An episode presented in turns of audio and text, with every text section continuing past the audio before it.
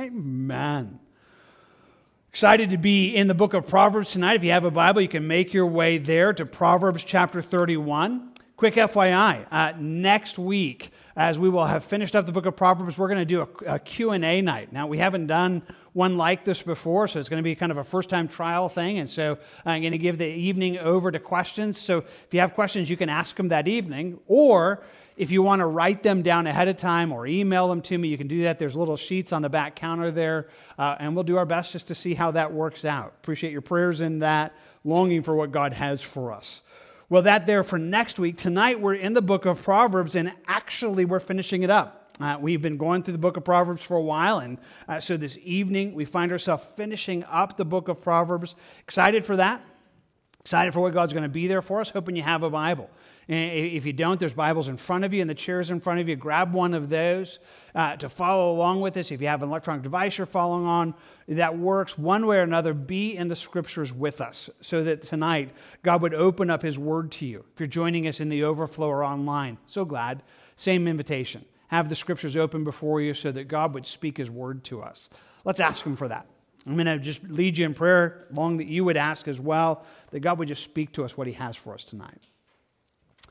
Father, we thank you tonight for your good favor. We thank you that you are God who knows us and sees us. God, I ask that tonight you would take your word and just open it to us so that we get it, understand it. And that, God, you would give us ears to hear. You would give us this, the ability to, to hear your voice, uh, what you would have for us. God, that in your, in your mercy and your power, you would just cause uh, that reality to, to land for each one of us. God, to the extent that it happens, I recognize that's you. That is your work. But I'm asking for it. I'm asking that you, by the power of your Spirit, would meet us and show us what you have for us tonight. We ask for that for each of us now. Just give us ears to hear what you say to us and have for us. And together we ask for it in Jesus' name. Amen. Amen.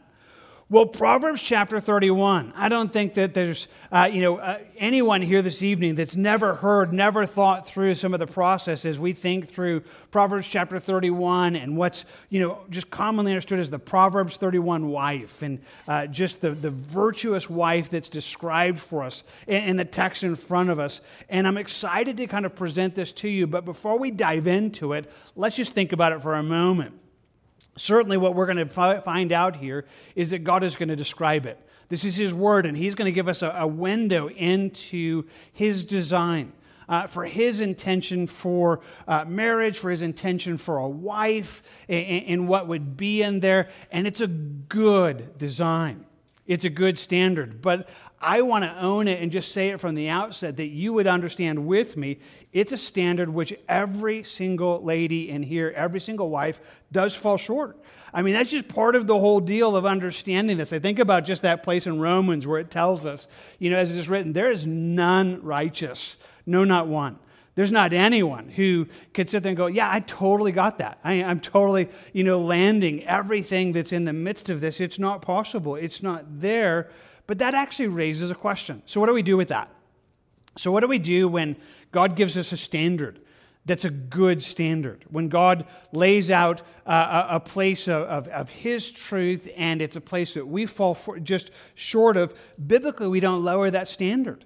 Biblically, we don't change it and say, well, you know, you know maybe we got to grade this on the curve, you know, in some space of, hey, everybody is, is different than that. Yet that is so much the world that you live in.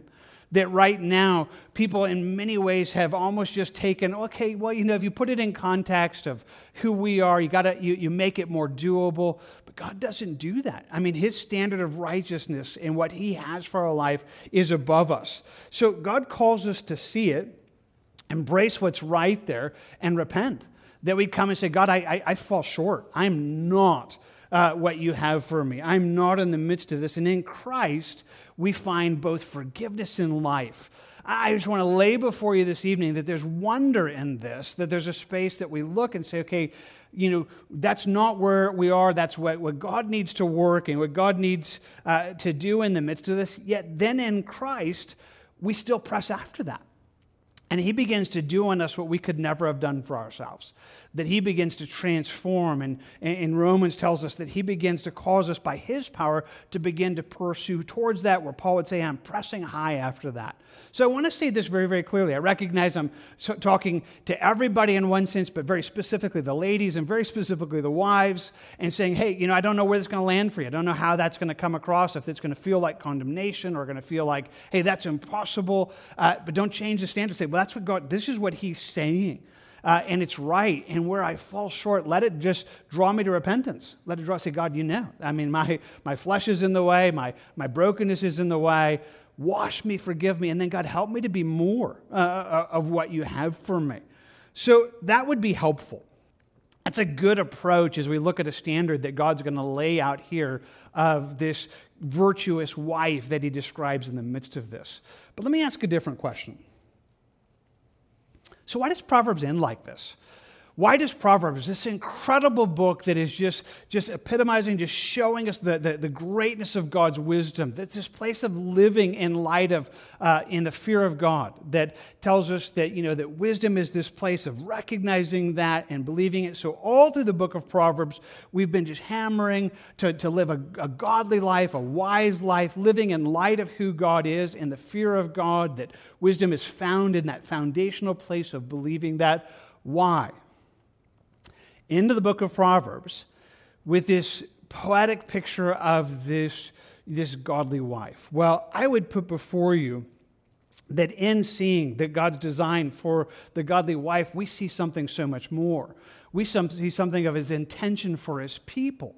We see something of his intention for the church that is highlighted throughout the Bible, especially in the New Testament, that we are the bride of Christ, that, that we step into that. I think about it this way in the book of Ephesians. Paul would write, For this reason, a man shall leave his father and mother and be joined to his wife, and the two will become one flesh. But this is a great mystery. I speak concerning Christ and the church, that if you can see God's intention for marriage and you can see what it looks like, then you see beyond that. You see how it pictures the, the relationship that God seeks to have with us, his people, and, and even the response to that. So Proverbs ends this way. And as we fast forward to the end of the Bible, it's an interesting picture. It's the day where we're standing before Christ and, and, and, being presented to Him. And there in Revelation 19, it pictures, you know, let us be glad and rejoice and give Him glory, for the marriage of the Lamb has come. And His wife, which is us, that's the church, the, the bride of Christ, His wife has made herself ready. And to her, it was granted to be arrayed in fine linen, clean and bright, for the fine linen is the righteous acts of the saints. So there's a glorious moment, this moment where the, the church is standing before Christ and, and is now given this, this place of standing, and she's being presented in this place, you know, and arrayed in fine linen, clean and bright, and the righteous acts of the saints making up all that that is. And if I can say it in a very simple way, what that will be is what Proverbs 31 describes those things which are done in that, in our response to Christ, uh, becomes a picture of that which we're going to have in this. And so here's where we get to go. We think about this right now that we get a chance of looking at this Proverbs 31 wife, but we see something that's so much more. We see God's intention for us. So let's just kind of just own this for a second. See, for some of you, like guys, you're like, man, this is so cool. I get to come to a Bible study that has nothing to do with me. It's like, go pick on them, you know, go make it, you know, work for them, and it's just great for it not to be me. But that's not where we are. We do get to see what marriage is. We do get to see God's intention for a wife. But then we get to see something so much more. We get to see how we're supposed to respond to Christ how, how we get to live into that relationship and, and where that's going to go. And we certainly want to gaze into that. So, applicable for all of us, a place that we would see our response and the life that God would have for us in Christ. Okay, one more nugget before we begin working through this incredible section.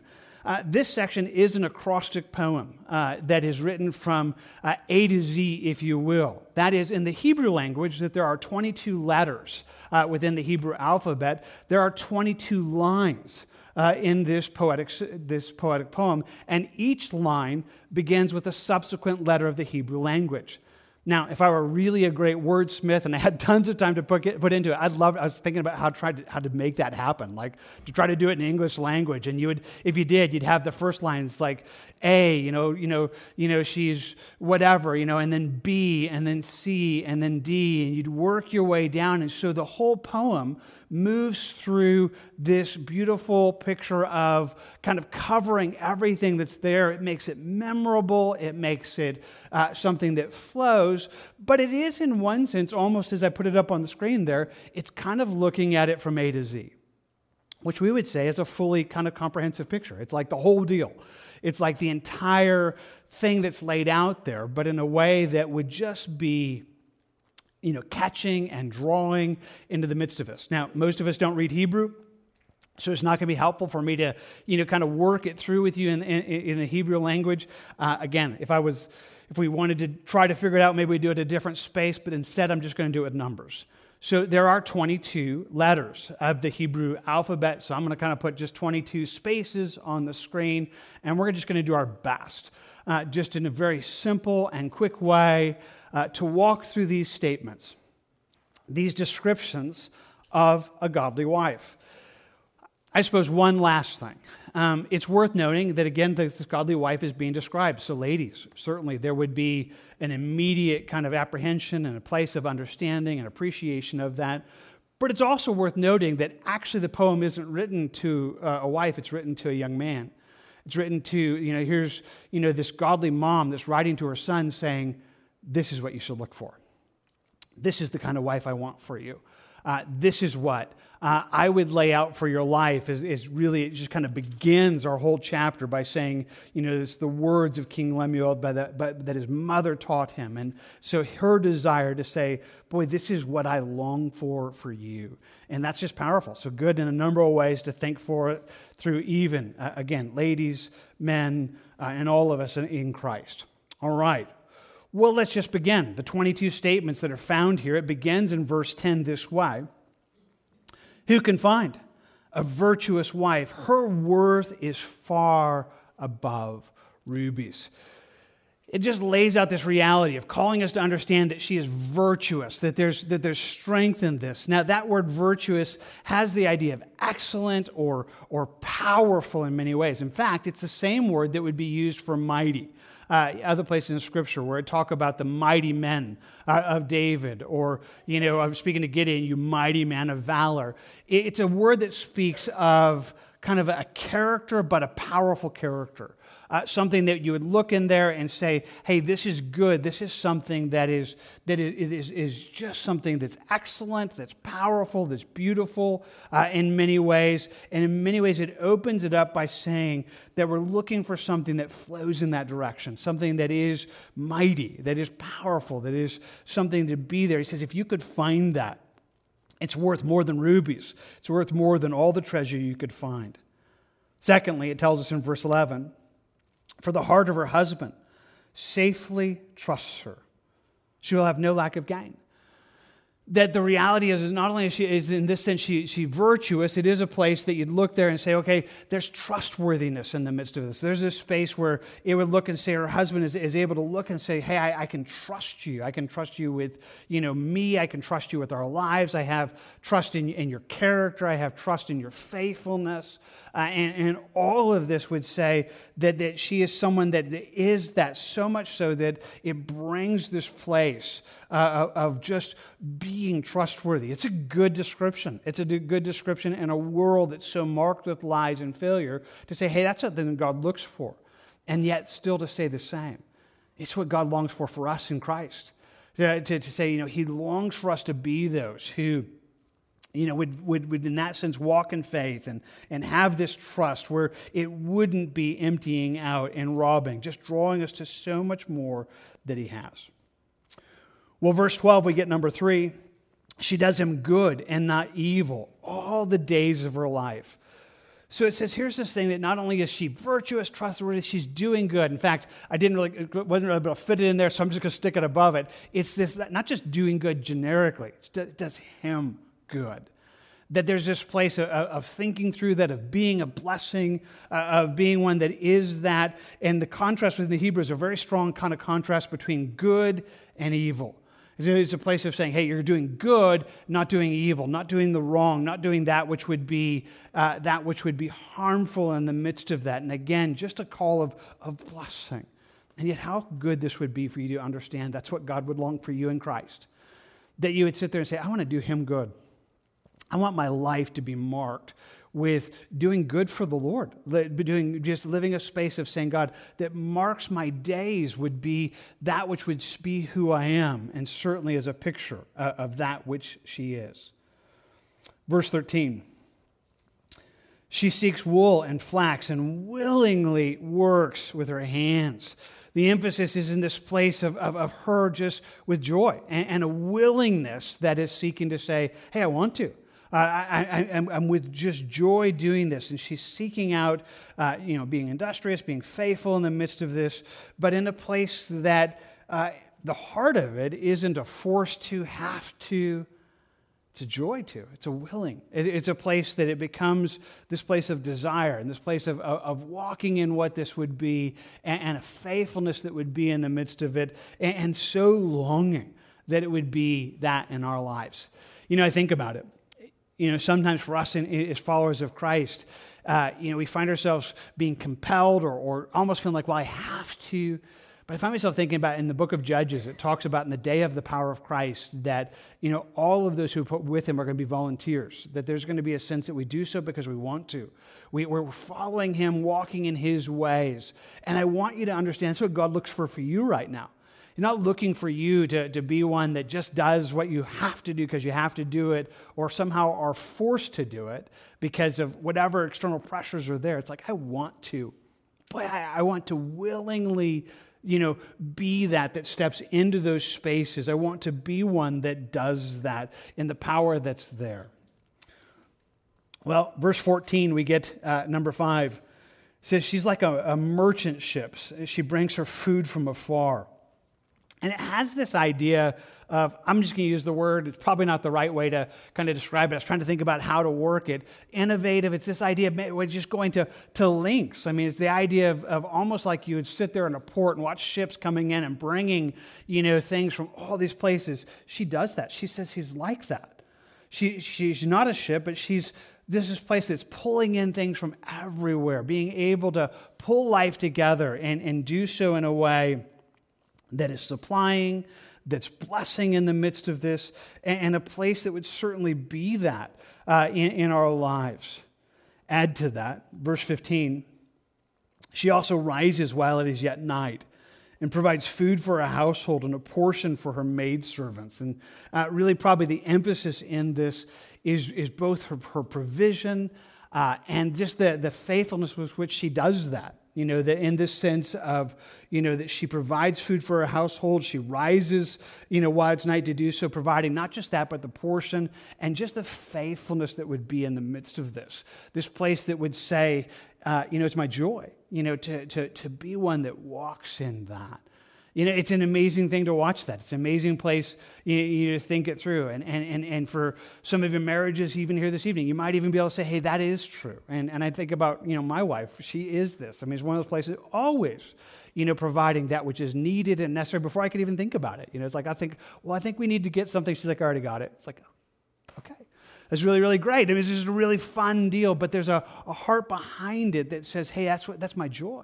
You know, so it's my joy to be one that would provide for that, to do that, you know, in a place of, of rising even before and taking care of that. Verse 16, she considers a field and buys it. For her profits, she, she plants a vineyard. And the emphasis here is kind of almost on what I'm going to use, just had to pick a single word, but kind of her strategist. Like she's thinking it through. Like she's looking ahead and thinking, huh, you know, she's considering a field and thinking, you know, that could work out well for us. That could be, that could be something good. She buys it and then she plants, uh, again, with something recognizing, hey, this is going to be something that we're going to enjoy later. Uh, this isn't something we get today, but it's something that she's kind of gazing ahead and thinking, you know, I, I, I want this to be something that would be a blessing in the future. By the way, just a very quick aside, uh, worth just quickly thinking it through for a moment. You know, you definitely get to see some faithfulness in here. You definitely get to see industry and blessing. And it's one of the questions that people often wrestle through today. You know, like, okay, you know, can women work? You know, how does that work? And I want to say, you know, you definitely get to see a place, uh, even in here, that you know the, the the wife here is a part of that, and, and getting to be that. That's a great space. Without getting too technical, but I will just quickly take you through. Uh, really, I think the design for it. One of the interesting things is that I really do believe in marriage, God is meant for men to be the provider. I think it's been put that upon us. I think it's his design in the midst of that. The Proverbs 31 wife, everything that she does is a blessing. Everything that she does adds to. Uh, none of it is the, you know, providing the bank substance. And I think it's a beautiful picture of God's good intention. Now, fallen world, brokenness, no condemnation, where some of you are like, man, it's just not the world I live in right now. It's not where I am. Hey, God's merciful and He meets that. But there is still something beautiful in seeing uh, His intention to that. And if I can then translate that just very quickly to what we have in Christ. He is the one that provides everything. He is the one that is all that we are. And yet there is something about him calling us, you know, to be those who, who would say, God, I want to live my life well. I want to be involved in your kingdom. I want to see things and even forward thinking to be this like, hey, what can we do that would be, you know, I want to see the gospel go forward or I want to see things move forward. And it's a good space that uh, is just pictured in this Proverbs 31 wife of her being this one who is considering it, who's planting, who's thinking through the future and longing for that. All right. Well, continuing. So we've made it through seven of them. We get number eight there in verse 17. She girds herself with strength and she strengthens her arms. Just for space on the screen, I couldn't make it fit anything you know, bigger than that, so I'm just going to put strong, but it's more than that. It's, it's strengthening herself. It's this place where not only is she being a blessing to their own household, but there's a place where she's taking care, kind of strengthening. And I find myself thinking of one of my favorite pictures uh, of what the, you know, when, when it's described for us in David's life, when you know, everything else was kind of going away, but he just simply says he strengthened himself in the Lord his God. That he, he kind of looked at what was there, and yet there is this place of saying, you know I need, I, I, I'm recognizing the need uh, to, to have strength. And I just want to tell you, it's a good space. It's a good space for all of us to recognize that we take care of ourselves physically and emotionally and spiritually.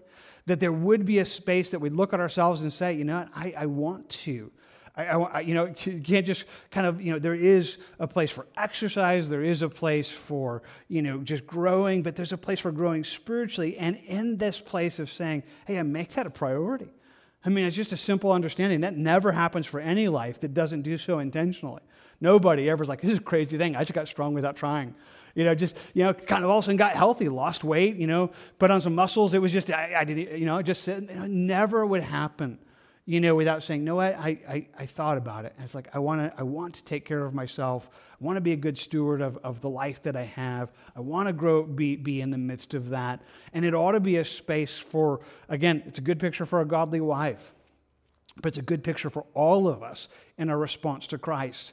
That we would look at life and say, you know, Jesus, I don't know how much time I got left but I'd like to be as healthy as I can. I'd like to be, I'd like to grow. I'd like to, I'd like to be, you know, wiser. I'd like to know your scripture better. I'd like to dive into whatever it would be that would make me emotionally and physically and spiritually strong because I, am gazing at this and I don't want, you know, just to live this life that's kind of going into a place where everything is just growing weaker and weaker. I want to strengthen myself. And it's a good space that she shines in the midst of this, not just being a blessing to others, but in a sense of taking care, even in the midst of that. Add to that, verse 18, she perceives that her merchandise is good her lamp does not go out by night. So the idea is that she perceives what she's doing is good and she's just faithful to stay at that. You know, that there's like, okay, this is a good thing that I'm doing. And so she gives us this picture that in so doing, she does that in a place so that her lamp doesn't go out. So let's just kind of pause and just say this really fast.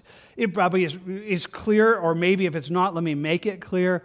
We're getting this picture of a godly wife, but it's not something that she did like every single day. I mean, because we just read a couple verses before. It's like she gets up early. And then now we're reading she stays up late. And you'd almost have this idea it's like, man, how did anybody do that? I mean, it's not always like a, a picture of a single day or any of that, but a godly life. I think about how he gives it to us in the book of Psalms. In Psalm 127, it says, Unless the Lord builds the house, they labor in vain who build it. Unless the Lord guards the city, the watchman stays awake in vain. Like, if it's not God, no matter how much you work at it, it's not going to work. And he just says it's vain. It's vain for you to rise up early and to stay up late, to eat the blood of sorrows, because he gives his beloved sleep. So I, I kind of want to delay that alongside what we're saying. So this isn't kind of picturing somebody that, you know, never rests, never sleeps, never is a part of that, but we're talking about a faithfulness. We're talking about a place that kind of in this one here, in kind of our number nine, is this place of, of saying, hey, I'm going to stay at the things that are right. I, I, when I see something's good, and this is something that's good in my life, then I, I'm going to stay at that, you know, into the night, into whatever that would look like. And again, good picture for a godly wife, great picture for us in Christ, that we find ourselves doing something good. It's like, you know, I'm going to stay at it. I'm not going to throw in the towel. I'm not going to give up. Uh, I'm going to I'm going to be faithful about those things which he says when you realize what you got, well, what you're doing is good. It's good not to, to, to let yourself move from that, not quit, not move away from that. That takes us to the next one, number 10. Verse 19, it says, She stretches out her hands to the distaff and she holds the spindle. So distaff is actually a, a term for part of that, uh, you know, sewing mechanism that would be a part of those days. And it, both of these speak of a skill that's there. It's as if she's, you know, skilled in the way that she's doing that. That she, she's in this, that she takes hold of it, she holds the spindle, she is in this place, walking in a place of just skill uh, and, and learned kind of craft in the midst of it, a place that's doing that. Personalities differ, so there's not a one size fits all here, but there is a sense that God has called us to be this, to be this who would walk in being faithful to what he has. But add to that, verse 20. She extends her hand to the poor. She reaches out her hands to the needy. We see a generousness here that not only is she caring for her own family, not only is she taking care of her own self, but she's able to look out and say, Boy, I, I, see the needs. I see others that are in there. And there isn't just a place that says, Hey, I take care of me, I take care of my family. It's a sense of, no, I want to, I want to take care of my life, and, but I want to be a blessing into others. I, want to, I see the needs that are around me. I see uh, the, the heartbreak. I see the things that are there. And it says she extends her hand to that. She reaches her hand out to that. And, and it's a good space. Hey, there's no space that would invite us to, to just live selfish lives and, and be a part of that. That's a sinful thing. Uh, it's true for a family. It's true for every one of us in Christ. There's not any one of us that God's like, hey, I, am just going to spend the rest of my life taking care of me. Like, I don't, I don't have to care about anybody else. He's like, you know, everybody else on their own. I was like, no, I'm meant to grow and care for my family, but as much as I can, reach out to others. To be this that's generous with my time and energy and efforts, that it's meant to be there for all of us. All right. Well, that takes us to number 12, halfway through says uh, she is not afraid of snow for her household, for all of her household is clothed with scarlet. So it has this idea of preparation, but it's kind of like looking ahead to the season. It's like she's not worried about it because she's thought it through. She's thought through what's coming for her family. And so, yeah, it's going to get cold, it's going to snow. Hey, she's provided for that.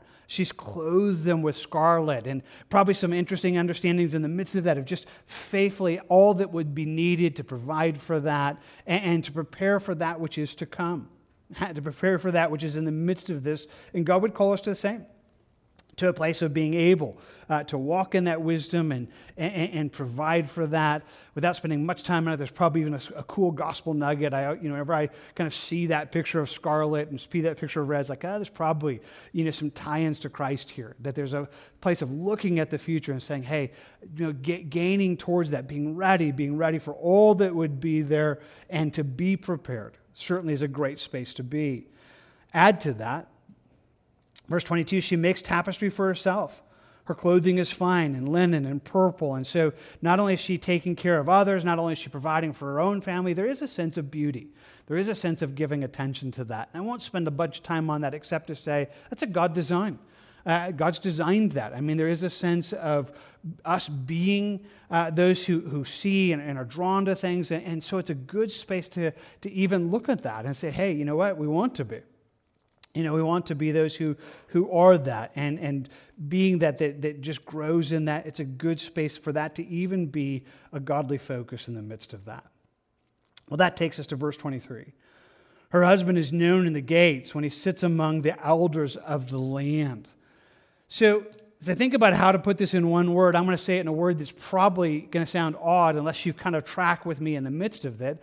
I'm going to say that she's walking in submission. Uh, she's walking in, what the biblical role of that is.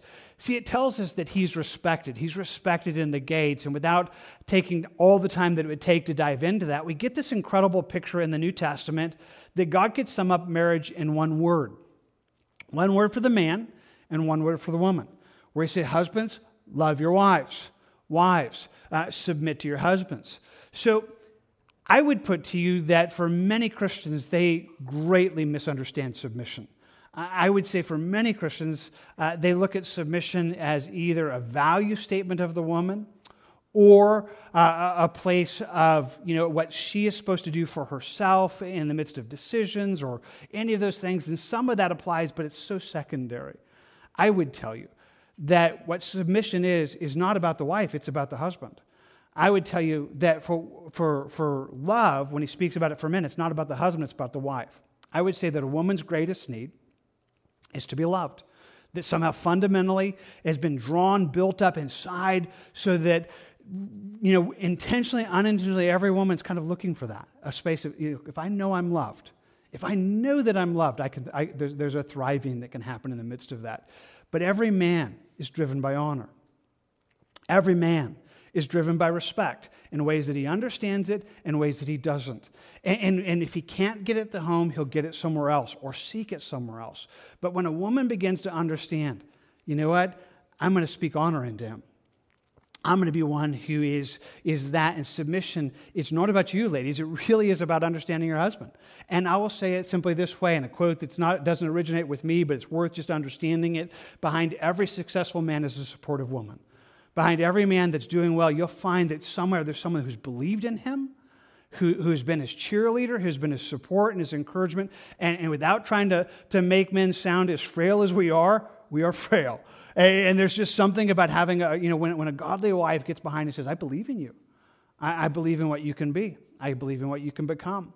I, I, I, I, I want to be one that does this. The opposite of this is to, to be a critic, to be one that Proverbs has spoken about a lot, uh, to be that one who is critical, where it says it would be better to you know, dwell in the upper you know, corner of an upper room than, than to dwell with a critical woman, one who's just tearing down. And, and such an opposite picture of saying, no, I'm not going to do that. I'm going to build up.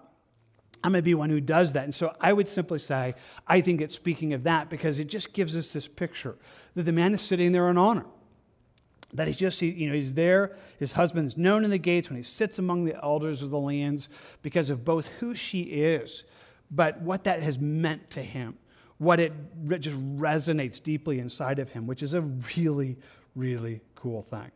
All right. Well, that takes us to number 15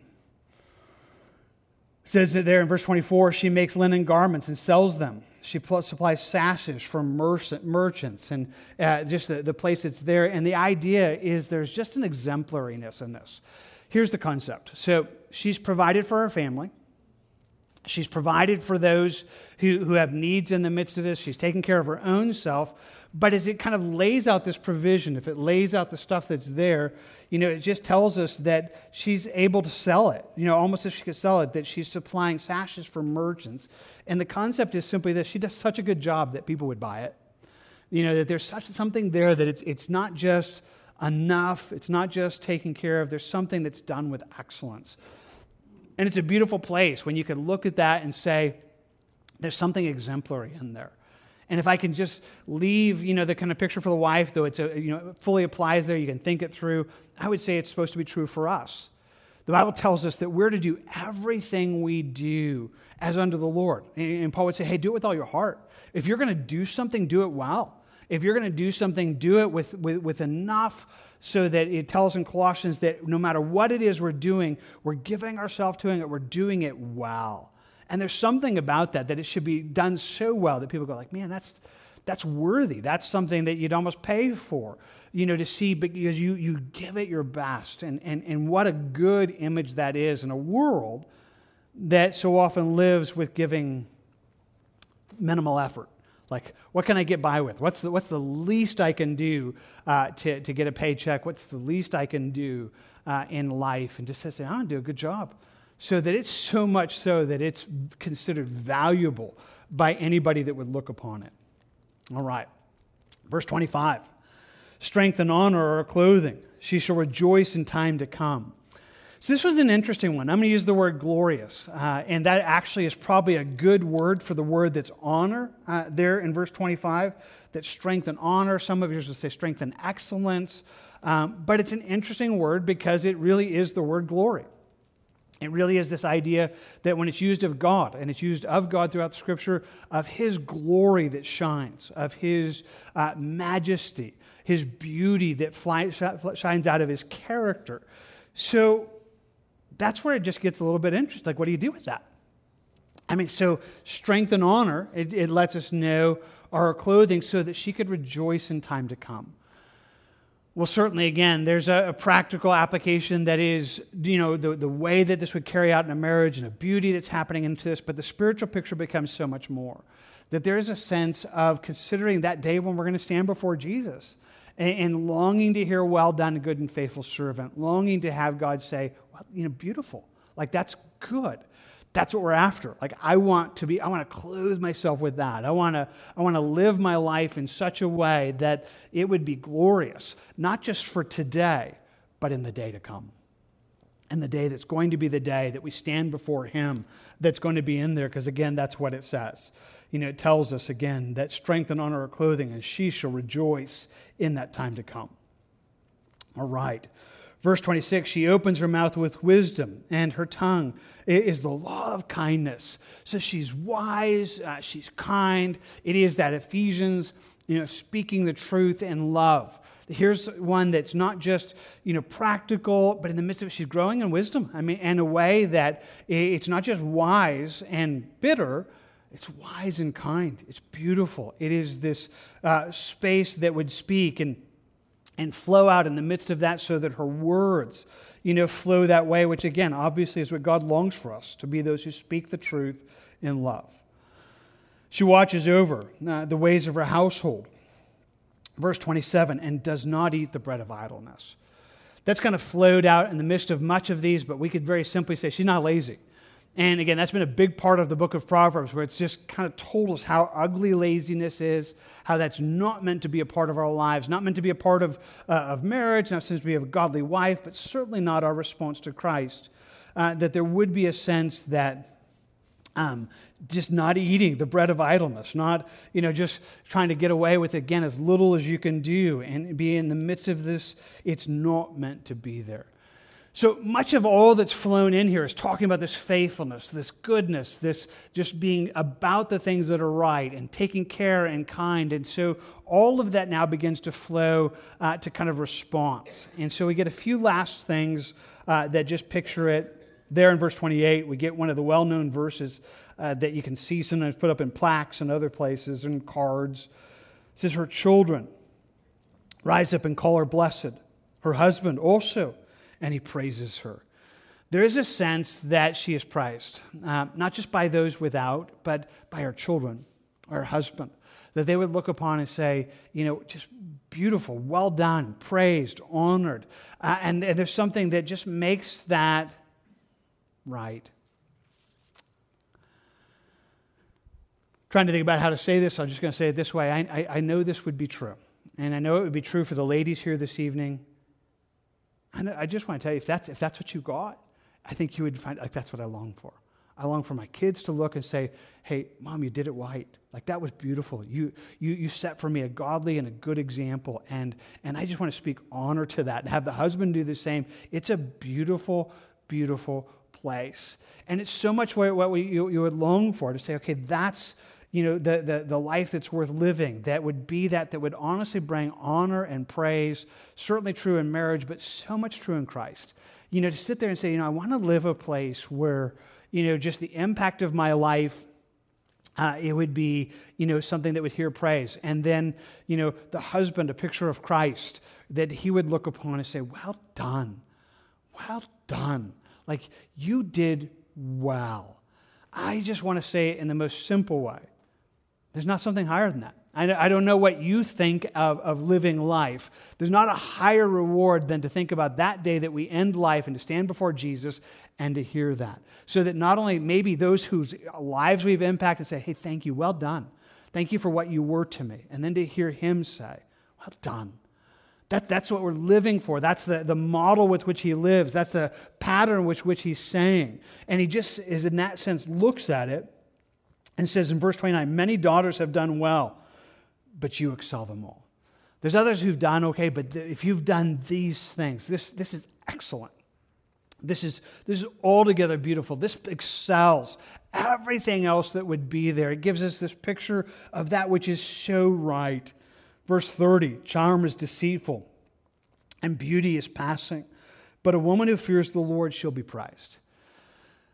So we kind of begin to, to, to, to you know, move through everything that we've talked about, and we're talking about rewards, we're talking about honor, and yet so many ways we've, we've risen almost to that high watermark of this poem and saying, hey, you know, here's the thing.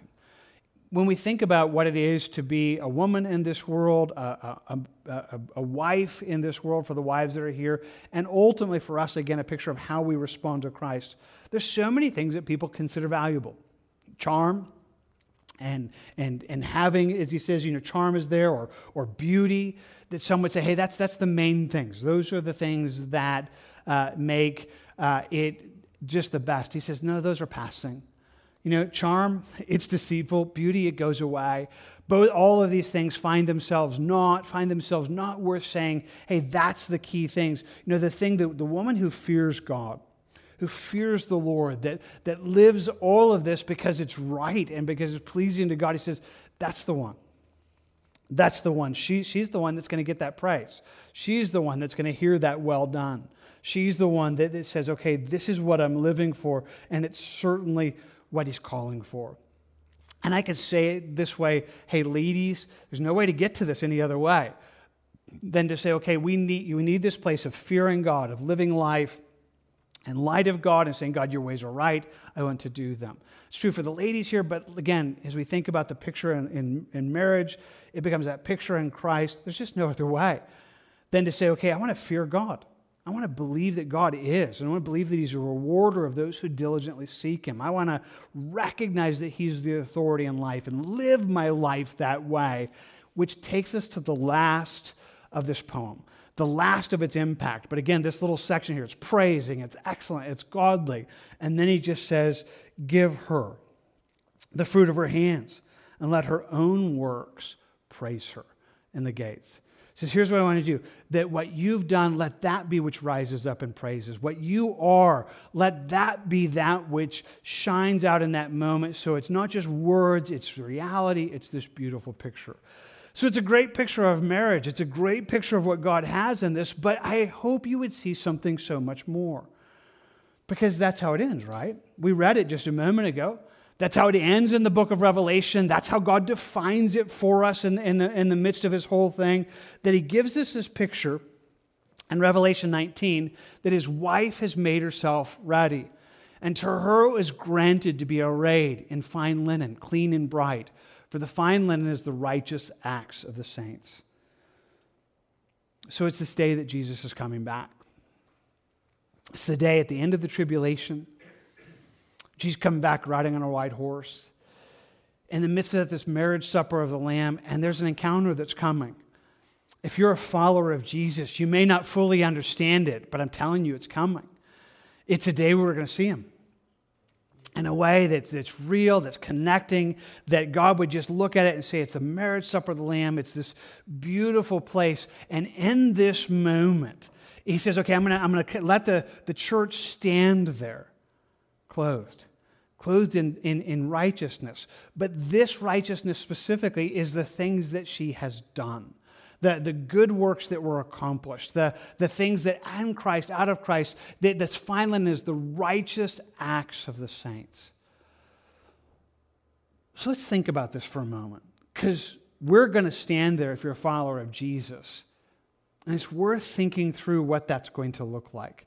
Let me just take you back to the passage in Ephesians for a moment where it kind of gives us the picture of marriage and what it looks like. It says, Husbands, love your wives, just as Christ also loved the church and he gave himself for her that he might sanctify and cleanse her with the washing of the water of the word.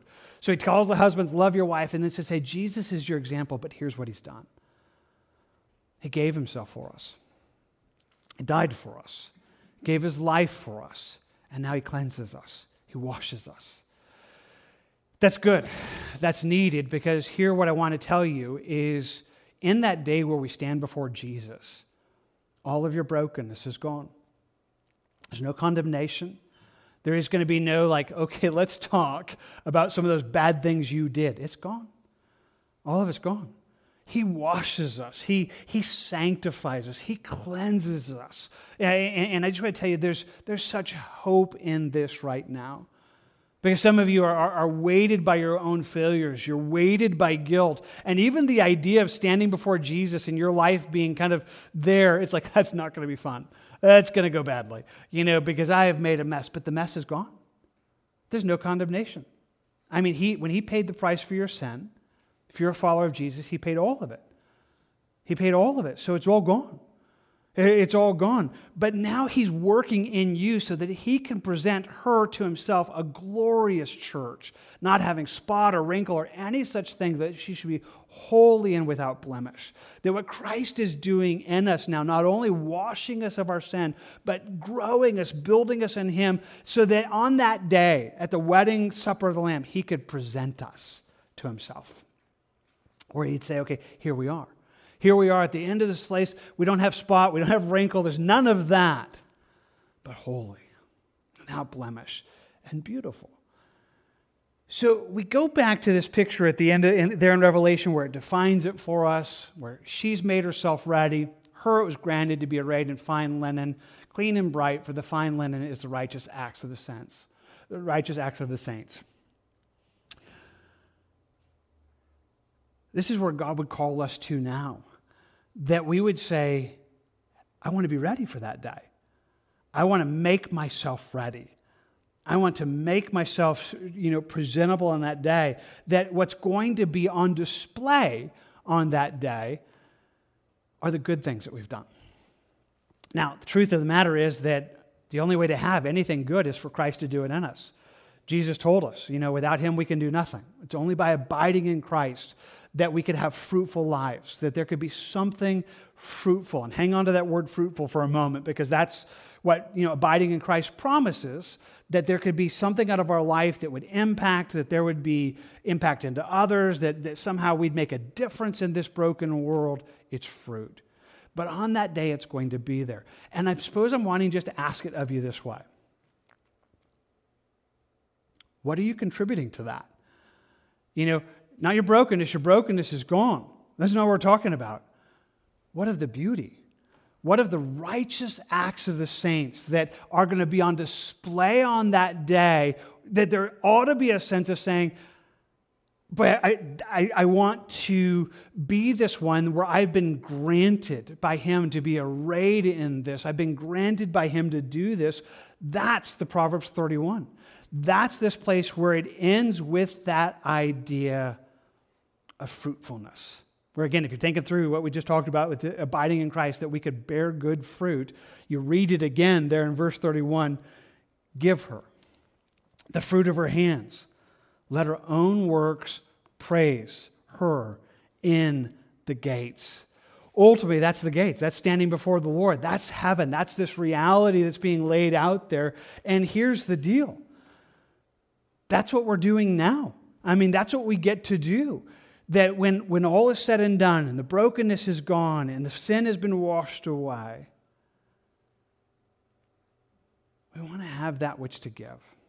And as much as I can just encourage it for a moment, there's such danger in the day that we live in. It's so lukewarm. It's so much where people are like, hey, I'm saved. I'm going to get to heaven. What, is, what does it matter? It's going to matter. Not in a place that's going to be condemnation or guilt, but I can guarantee you, you're going to say, like, I wish I'd done, I mean, it would have been right for me to do more right for me to live a life that's pleasing to God. I want to be one that is virtuous and trustworthy and doing good and, and willingly saying, God, I, I want to be a part of what you want me to be. I don't want to be, I, I want to do that. I want to be innovative and providing and thinking it through. I want to grow in strength and, and stay at those things that you call me to be, not quit. I want to do it with skill and yet caring and loving and generous so that on those days, a cup of cold water would be like, hey, you gave this in my name. Well done. well done. You represented me. You, you did this well. There's this beauty, this submission, this just being exemplary, this glory, this place of praise that He would invite us to that. And there ought to be a sense that we could look at it and say, boy, that would be worth living for. And I think that's how it's supposed to end. I mean, I love Proverbs 31. I love the picture where it gives us a good standard of a godly wife. That's just good all by itself. I don't know if I'd made any sense in it. Others could do a probably much better job, but it's a good picture, hopefully helpful, and hopefully you would own it. Whether you feel close to it or growing in it or not, you'd say, it's right, it's right, it's good for me. If you're a wife here tonight, say, that would be, that's right. God, make me more like that. Forgive me where I'm selfish and, and, and failing. Make me more what you want me to be.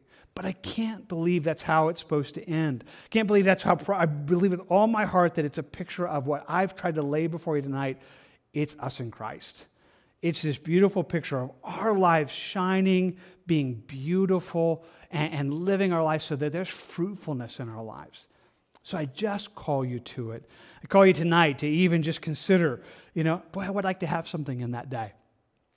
And it, and it might be start being strategic with your life. Like, what am I doing? What am I doing that's good? Who am I helping? Am I doing something that, that's going to get past the selfishness of this world? I want to start thinking and providing. I want to be innovative. I want to think, okay, God, what, what, what, what could I do that would be a part of your kingdom, that will stand on that last day, that would be fruitful in that day? There ought to be something that challenges you to pursue that. So, with that as an aim, that is a desire, that's where we're going to end tonight. You can close your Bibles, your notebooks, and, and I want to just invite you to pray. I will say this again. It's a beautiful picture of what Christ is for us. And if you're here tonight and you're outside of this, can I tell you this is what he would do for you? That Christ is the one that gave himself for you to wash you and cleanse you.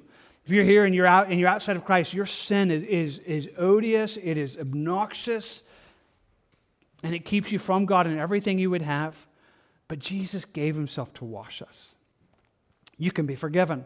You can be forgiven of your sin. You can be restored. You can be made right. And I pray that tonight you would come there and then he would begin to make you new. He would begin to build in you good things. He would begin to change you into the things that he would have, growing you in that. We invite you to that. Many of you, you are his. And there is a sense of just saying, okay, God, I, I want that. Let's go. Let's, let's be fruitful. Let's, let's be the people that we're supposed to be in this broken day. May we be those who will be praised as we stand before Him. Let's ask for that. May go before, before God in prayer, and then we'll close in worship. God, thank you for your word. Thank you for the beauty that's in it. It is such an amazing picture. And, and Lord, I, I know as a child almost trying to gaze at it, I feel weak in its description, but I love it. I love the design that you made for life. I love the design you made for marriage. I thank you for it. Would you build godly marriages in this room? But I love the picture that it is beyond that. That Jesus, we, we as your bride, we as your people, being those who could grow in you and live lives that matter, that live lives that are fruitful, live lives that on that day where we stand before you in the gates, we have something to clothe in righteousness. Confessing again, Lord, that can't happen in our own strength. Our flesh is so destructive. But you said if we would abide in Christ, we could bear fruit, and that fruit would remain. Make us fruitful. Make us more and more fruitful. Make us live lives that are honoring and good in this. I pray for that with an expectation of that day right now. In Jesus' name. Amen.